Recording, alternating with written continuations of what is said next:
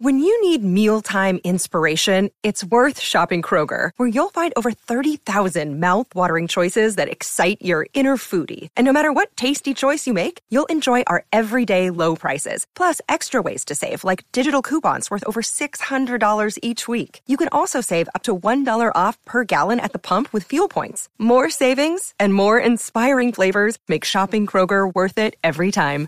Kroger, fresh for everyone. Fuel restrictions apply. From the fifth quarter studio in Madison, Wisconsin. Madison, Wisconsin. You're listening to the five minute basketball coaching podcast with our host, Steve Collins. Hey, everybody. Welcome to the five minute basketball coaching podcast. Uh, before we jump into today's topic, I'd like to give a big shout out to teachhoops.com for coaches who want to get better. It is resources, handouts, it's got everything you need to become a better basketball coach. So go over and check it out, and let's head off the podcast. Hey, everybody, welcome, welcome, welcome to the podcast. Super excited you decided to join us. Before we jump into the formula uh, for a successful off season. I'm going to give you a couple of golden nuggets here. I'd like to do a big shout out to our two sponsors. First of all, Dr. Dish, the number one shooting machine on the market, bar none. Um, go over and check them out.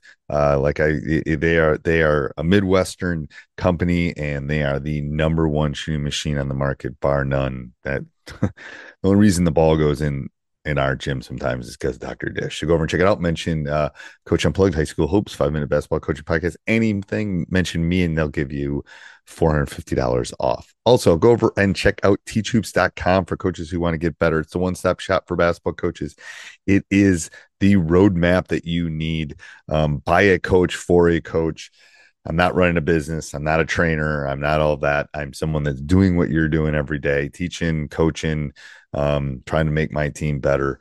Um, not one of these gurus is trying to make you know, a load of money. I'm trying to take my wife out to dinner. So come come over. So if you support the podcast, come over, join. Uh, 14 day free trial. You will not be disappointed. All right. So uh, the formula for a successful offseason. I'm going to leave you first of all with a golden nugget. Um, as I'm finishing this podcast up, the final four is kind of ending and it's over at this point. Um, success leaves clues. Let me say that again. Success leaves clues. Okay. So there is a formula to success. Um, you know, when I took over the the the program that I've been in, it's a nationally ranked program now. We've won three state titles, we've been to the state tournament 10 times, we've got four runner-ups, we've like I've coached NBA guys. I would consider, or I mean, I'm almost at 500 wins in 25 years. I think we've had a pretty successful program. Not to brag, but I think we've been pretty successful. And one of the reasons we are is we weren't initially. I was the only applicant for the job that I got. Um, no one wanted it. It had been a doormat of our state. It had been a doormat of the league. Um, and the first thing I did is I knew their success leaves clues. And when I took over at Memorial, the hockey team was a dynasty the baseball team was a dynasty the football everybody had won. And the first thing i did was find those coaches and i looked for clues. I looked for what were they doing? How were they successful? What made them? Was it their youth program? Was it the type of player? And they left clues. Um, so there is a formula to this um, to having a successful program and to having a successful basketball culture first of all first thing you need to do is know where you're going. I want to, I'm starting here. So the first time when I took the memorial job, the first thing I wanted to do was have a winning season. Second thing I wanted to do was beat Janesville Craig, who's the dynasty in our league. Second thing is I wanted to make it to sectionals, which is before the state tournament. Next thing is I wanted to get to state, and then I eventually, or I wanted to win a conference championship after after Craig. Then eventually I wanted to win one. I knew we were going to go from A to B. It took us seven years to get there, but I wasn't surprised because I knew where my team was going. I knew where our program was going. I knew what we were going to have to do to be successful to make young men great individuals and basketball players. So success leaves clues. Okay.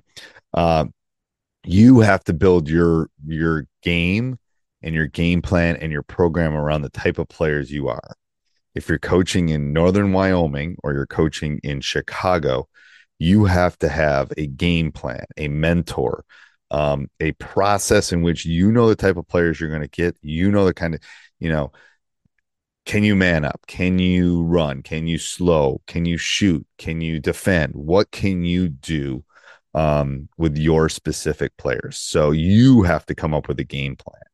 Um, and this is again, side note, this is where teachhoops.com comes in because I can help you figure out a game plan um, to see where you're going to eventually go. Because you need to find someone outside of your circle that can look at your team. Um, and then within that game plan, you got to put your players in the right position. So I always say this. I said this a couple weeks ago with the teachhoops.com member.